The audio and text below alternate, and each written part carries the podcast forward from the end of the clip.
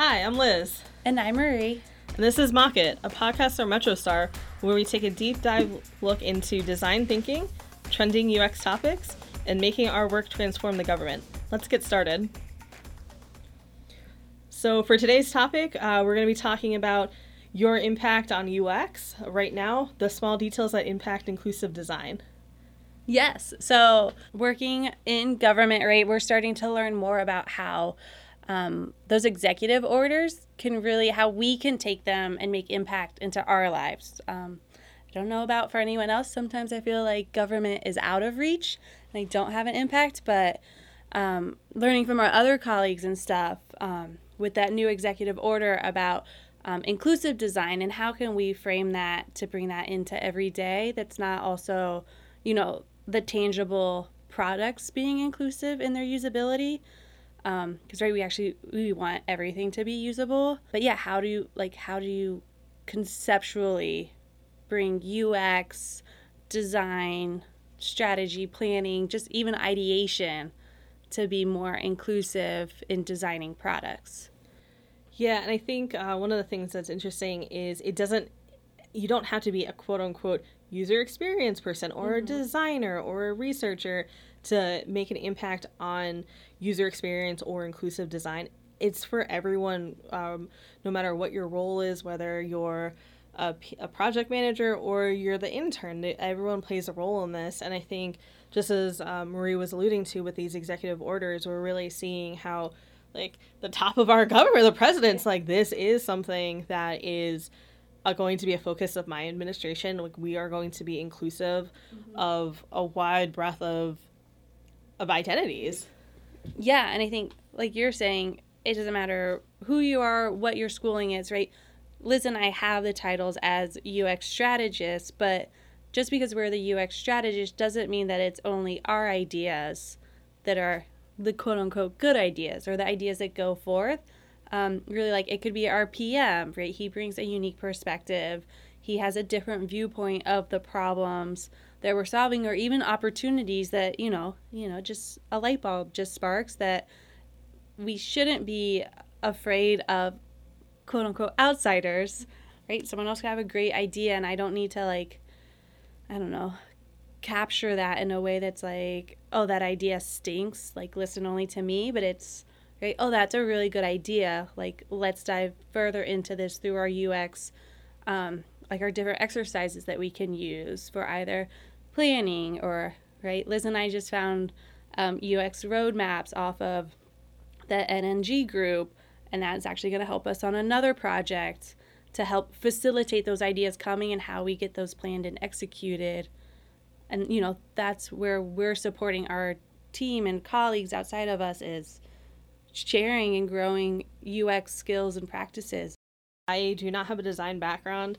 That is my weakest skill in the UX field and I and I'm also talking to an expert designer right next to me like and I know that but I think sometimes as people who are not designers or quote you know people like to say make it pretty if you're not like able to do that or like have that mindset there are so many ways that you can contribute outside of that mindset if you just like step back and you just like this person is also a person how can i help them mm-hmm. it doesn't have to be i need to you know design this gorgeous website or this gorgeous deliverable. It can be something as small as, um, you know, in your emails, making sure that your emails aren't 0.8 font so people can't read them. It's these things that normal, everyday people with with skill sets that may not be inclusive of you you know you may not perceive your skill set as quote unquote a user experience skill set there are things that you can do to you know make lives easier and be mm-hmm. inclusive of these these different ways that other people interpret and learn information. Yeah. Or we can talk about forums specifically, but going off from our previous episode about how we were making choices to be more cognizant and aware of how we're talking about different things um, that right it's inclusive it's not like one plus one always makes two right it's a variety of ways to get to two I my I'm married to a woman. We are we are looking into fertility, and that's and I think it's very interesting, even going into just like the base layer of walking into the doctor's office.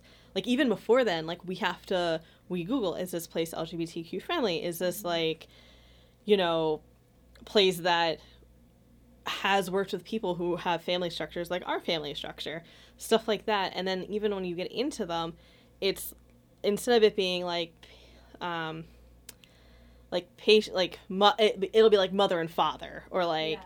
stuff like that it's like it's very gendered or like you know depending upon what type of family building you're doing it can be like you know if you're doing um like reciprocal you're doing reciprocal IVF with which means that one person is carrying someone else's egg so the person's egg is called the donor even though like the person is that child's mother It's weird how that becomes like vague and not identified by any gender norms, yeah but yet your forms for your situation that they know, right? This is, you know, you are still stuck on forms that are mother and father, even though that's not yeah always. Yeah. And the other thing is like this podcast is coming from like uh, like the DC area. Like we live in a very uh, progressive city in the nation and I think that sometimes stuff like this even informs and I and it can translate to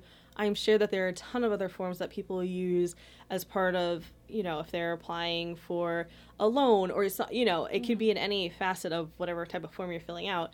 It's definitely like, you know, head of household or like father of household or like Yeah. Well, we talk about with the girls that I coach, right? I refer to when I need a quote unquote parent for them, right? And I need that adult that's over 18. I've had to change my language because our borders have changed. We have a different demographic coming. Like, I need a responsible adult for you. Because, right, I know some of them are being raised by extended family, grandparents, um, you know, name it, that, right, my inclusive language to them is, right, that responsible adult whoever whatever that adult specific relationships to them great but right i'm not going to go through a list of 20 options and then also miss somebody because i just haven't learned yet of that additional you know experience and perspective for that individual Yeah, and I think that it's definitely like being, and we probably we talked about this a little bit with our our storming, forming, and norming and performing um, podcast that our team we we have a, diver, a diverse team. If you look if you look at our team, our UX team for our core project is four people. Two of us are queer. Two of us are women. We have a man of color, and we're four people, and we check a, a lot of boxes and i think that that has made us a stronger design team. And i and as a project i think that our project is really strong because you know our pms are great about embracing all these different identities. You know on the larger project we have uh, four vets on Yes. on the team veterans. Um, we have a lot of different um, more diversity as you include the the larger um, project team. And i think that that's just something that's helped us really and to marie's point with the language like we've become a really inclusive team just you know with our daily stand-ups or kind of our conversations just um, we've had to like mimic water cooler conversations and that has that has really made a positive impact on our team by embracing these different identities So, uh, leading a Scrum Master, there's a lot of great ideas out there that was about like changing your background for your favorite food or whatever. Um, and pro props, not pro, props to those teams who were awesome at finding that time to Google their favorite image of whatever and get it up on there. Um, leading the Scrum Master, I guess I could like dictate a little bit more. I'm not organized enough. Um, it is a circus in my house between uh, my mom lives with me of 72 and then my son is an elementary so we're on polar opposites and it is a miracle that we get going every morning. Um, so we came up with a song challenge uh, which has been really cool and like so much easier for someone to just send me the song to start playing. And then we get to learn more about each other. Um, and then like liz is saying like i i know personally i've taken the stuff that i learn about our team and changed how i speak. Um, yeah so back to what you were saying earlier and i mentioned it the last time right? Talking about family and my experiences with joe that she wants to know about um, not saying like you know mom and dad saying like parents or partners or like spouse like you know terms that are you know what we're talking about but they're not so specific to whatever because there's a variety of perspectives and lives that people have. Yeah and i think um, with how these small changes that we've made interpersonally within our team how we translate that into some of the ux work we do yeah. for instance like we interview a lot of different people like and sometimes we only know like their name and like maybe a job title, like a loose job title of like yeah. a kind of like this is like their sphere of how they kind of connect to the project. And like so we go into it trying to be when we prepare for stuff, our questions are very like inclusive. I, I feel like respect is like a huge thing for us because it's right. Whatever that question is, however it's said, we make sure to talk and ask. Right, we ask our entire UX team. Plus, we'll go and ask our PMs. Um, we've asked other colleagues outside of our project, like just to, you know, the more people's perspectives you can get and like vet your questions is better than like being in your little like focus group of like, oh dang, like we never saw that. Um, kind of like when the new Airbnb logo came out, like it's kind of questionable. Maybe they did bring it up and like, you know, maybe they were cool with it and they went for it. But right, we want to make sure we capture that stuff before we go out and have a conversation with a user, with a stakeholder, um, and avoid making them uncomfortable. I'm kind of laughing at, at uh, like laughing or smiling at Marie because um, my wife and I actually just at an Airbnb a couple weeks ago, and she like and my my wife was a lawyer. She is not in this field at all, and she even brought up the logo, being like, "This is kind of a weird logo." it is, but it makes it memorable too. So like they could have been like, "Oh yeah, I see that," but like, how much more people like, you know, maybe they don't care that it like, it's tied to that um, thing, but you know, it's memorable. Like you'll know like, oh, that was Airbnb. I'm like, oh, let's go do it again. So from a marketing and branding standpoint, if it fits your brand personality is and like you know within what that company is comfortable with it works for them. Oh, yeah. This is um, maybe a little bit off the topic of UX, but um, like w- when we were kids, do you remember the commercial? It's for one of the. Um, it wasn't for Subway. It was what it was for one of like the um, like sandwich places, and it was like those two like super creepy hamsters that. Oh. Like the, yeah, I like distinct. I like I know I'm blanking on the brand right now, but like I distinctly remember those like two little creepy hamsters and i'm like what is this commercial? But like literally like 20 years later i'm like yeah exactly. I'm like this is like so yeah they're a little a uh, little segue from inclusive design but uh, to your point of like you know memorable design there are definitely ways that you can achieve you know interesting marketing tactics. Yes. And how we want to be memorable, right, is being inclusive and not shocking. Ah, that is a great way to bring that back there, Marina. I was like, I don't know how we're going to get back to UX design, so thanks for that. Um, but yeah, I think it's also been interesting. Um, we do a lot of 508. So mm-hmm. for those that may be new to that concept, it is part of the um, Americans with Disabilities Act.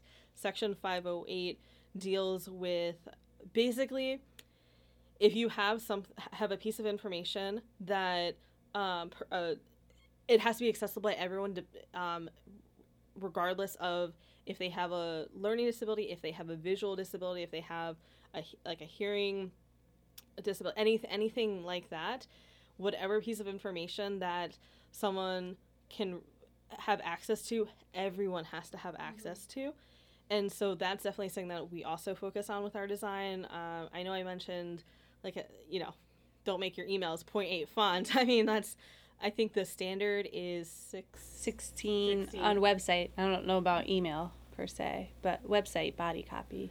Yeah, which to some that might seem quite quite large, but on a website because that's becoming like a like you know a, a standardized standard, especially across government uh, government mm-hmm. websites it's now becoming a norm. Yeah, and talking about accessibility, I feel like oh, we did that presentation and I found that quote that like accessibility makes it better for all of us. Um, and I'm not so sure like I've experienced that necessarily in digital because I don't use accessible technologies. Although I did try to use it one time on a walk with Layla. I was trying to use the screen reader because I couldn't find. I wanted to read something on an article and I couldn't, or a topic, and I couldn't find a podcast I liked. So I found the article, but I can't read and walk. So I was trying to use a screen reader to do it, and it is frustrating. Um, it's probably the first time I've ever tried to use accessible technology, and I was so irritated. um, truth, I bet there's like a huge learning curve of like, right, I, I couldn't intake that information as fast as I'm used to because just like wading through and clicking through and just also remembering how I have to click it and then also trying to gain the information from the article, I gave up. Yeah, and like you know, and that's probably the case for so many people who rely on that technology. Like you had a a lug like it is a luxury of yeah. being able to do stuff quicker. Yeah, like you could check out that what you were reading. You know, you could read it at a later time or something mm-hmm. like that.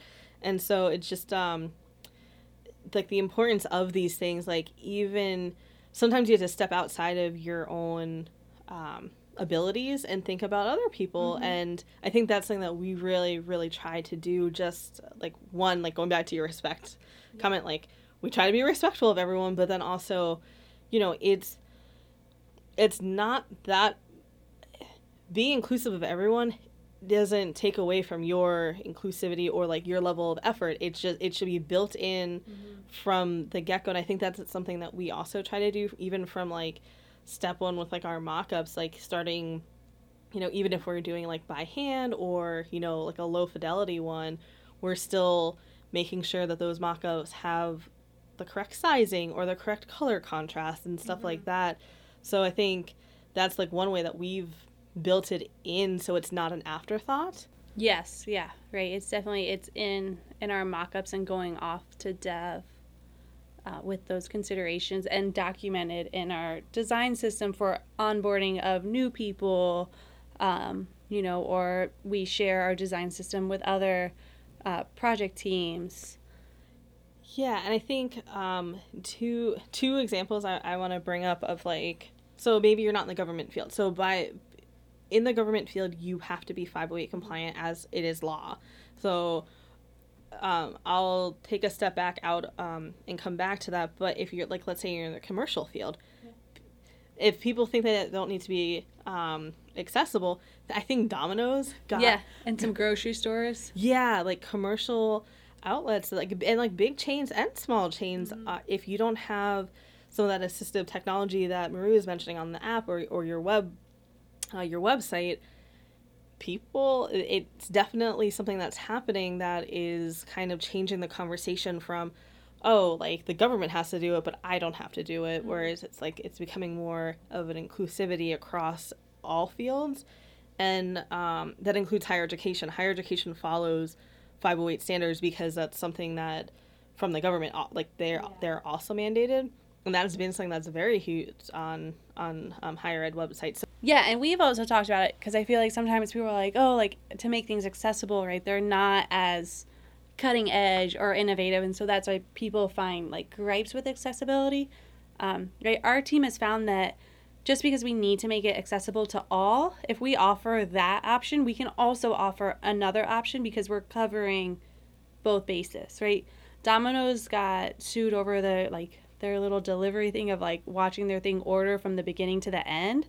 And right, you probably couldn't make something that cool um, accessible. I mean, I couldn't even imagine trying to get like a tabbing order um, or any of those things on it. But if you if they just offered a button in the skip menu of a screen reader that was like, I don't know the proper way, but right for conceptualizing, right? It's like this is the accessible version of the interactive piece that you could see, right? And they can have a simplified version, but now you have, right? It's not that like we have to lower what we can offer and do, but it's we just we need to bring people along with us, um, with those other cool things. Yeah, that that's such a great point. With um, like you bring people, like everyone comes along. It, it's yeah. not you don't want to leave people behind just because it might be a little bit easier or like I, I really liked your description of cutting edge. That's like such yeah. a, a great way of phrasing it um, but also um, to what Marie said with within our research, our team has done a lot of extensive research on 508. We've had a lot of in depth philosophical questions to understand. exactly. So this is um, something that I think is like close to our heart just from like how our team operates with respect, but then also because we are in the government space, yeah. we have to like be on top of this. And so um, one way to do that that we've found in particular if you're for instance if you're doing something with a user guide.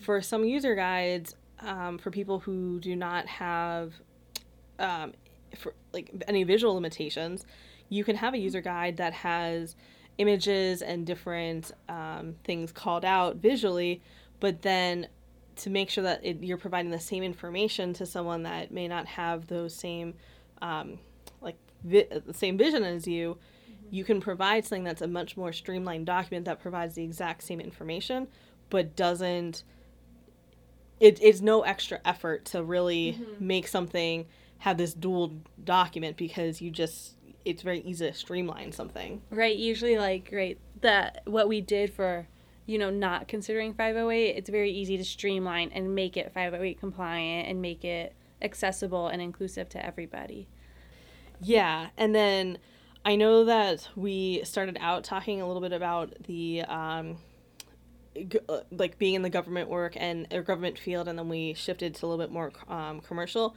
Yeah. Coming back to government, we've also um, recently been learning more about the IDEA Act, which is mm-hmm. the Individuals with Disabilities Education Act, and this is a law that makes it available, um, basically to make sure that in plain language that your website or your government website has to be accessible, just like we're saying. So, mm-hmm.